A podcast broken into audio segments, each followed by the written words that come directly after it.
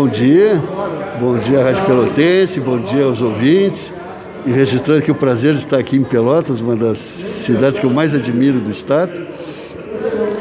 E não, não me consta, não recebi nenhuma eh, manifestação de alguma forma que tenha afetado, atingido a justiça eleitoral. Ao reverso, o que nós temos recebido é, são manifestações de apoio, são manifestações de compreensão e, e, e tenho certeza que isso, em, em, grande parte, é fruto do alto grau de politização da sociedade gaúcha. Né? Aqui o, o Rio Grande do Sul tem uma história política talvez inigualável em termos de Brasil. E a nossa sociedade é uma sociedade esclarecida, bem informada, de sorte que o, o Tribunal Regional Eleitoral e os juízes eleitorais não têm recebido nenhum movimento que minimamente eh, nos atinja. Né? Ao contrário, o que nós temos recebido, e inclusive da mídia, são posições de muita compreensão eh, relativamente à segurança e confiabilidade do nosso processo eleitoral. Bom, é, o, o, o, o, embaixador Assis Brasil é uma figura, é uma personagem invulgar da nossa história. E deixou ali em Pedras Altas o, não apenas o castelo, mas o que ele representa. A, a, a biblioteca com obras fantásticas, magníficas, raras e a sua documentação. A documentação, em parte, já está preservada pela atuação do Ministério Público, elogiável. E a nossa ideia, e estamos desencadeando hoje com esse movimento, é de conscientizar, ou reconscientizar, reconscientizar a sociedade gaúcha a respeito da importância de preservarmos esse patrimônio histórico. É, ninguém faz nada sozinho. A, a sociedade gaúcha é que será o principal, e quero crer que será, agente de restabelecer, restaurar, preservar o, o Castelo de Pedras Altas e o que ele tem. Evidentemente, temos que respeitar a, a, a, a família, e respeitaremos e contaremos com seu apoio né, na busca de fazer o melhor possível. Né? Não é fácil, se fosse fácil já estava feito, não é? Sabemos disso, mas é, temos que lutar. Né? Se eh, ficarmos omissos, eu acho que um dos maiores pecados é a omissão.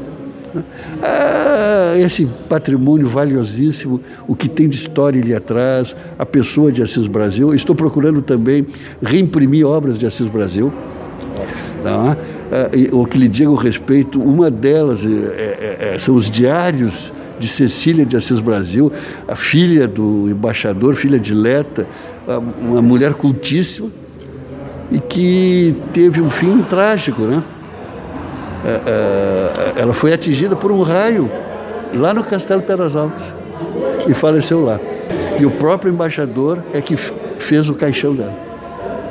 Era uma figura e muita coisa o embaixador assim, do Brasil me lembra Churchill. Né? Churchill também era eclético, além de político, líder, era pintor e também pedreiro. Ele chegou a ser registrado num sindicato de pedreiros, Churchill. E o embaixador tinha essa eclitude, né? um homem eclético, todas essas uh, variantes na sua vida pessoal. Bom, nós estamos agora no Jornal Regional. Eu quero primeiramente agradecer a atenção do senhor, toda a imprensa, o senhor esteve aqui na cidade de Pelotas. Ah, o senhor está falando para a metade sul do estado, eu repito novamente, é a nossa emissora da metade sul, a rádio que todo mundo ouve, é Pelotense.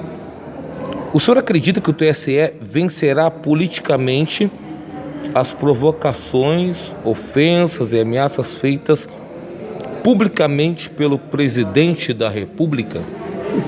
Creio que sim, para o bem do Brasil. Né? E parece que pelo andar da carruagem, a, a, o ter... mas não é uma vitória do TSE, é uma vitória do Brasil, é uma vitória do bem, não é? Felizmente, não é? E o Brasil, a sociedade brasileira, o Estado brasileiro tem evoluído, né? É, na, na, sua afirmação política, né? E não vai embarcar não é? é, é em movimentos sem nenhum respaldo na sociedade esclarecida e informada. Né? Então não é o TSE, porque isso não é um ringue né, que vai vencer, mas o, o, Brasil, né, felizmente, é, vai trilhar o um bom caminho nisso. Eu quero agradecer mais uma vez a presença do senhor nossos os estúdios da Rádio Pelotense de uma forma muito responsável, principalmente para o senhor e toda a sua equipe que esteve conosco neste momento. O senhor está aqui no Jornal Regional. É, colocamos a Rádio Pelotense inteira à disposição do senhor e estamos à plena discussão de toda a movimentação política, não só municipal, estadual e nacional que a Rádio Pelotense tem uma grande responsabilidade, tá bem? Perfeito. Né?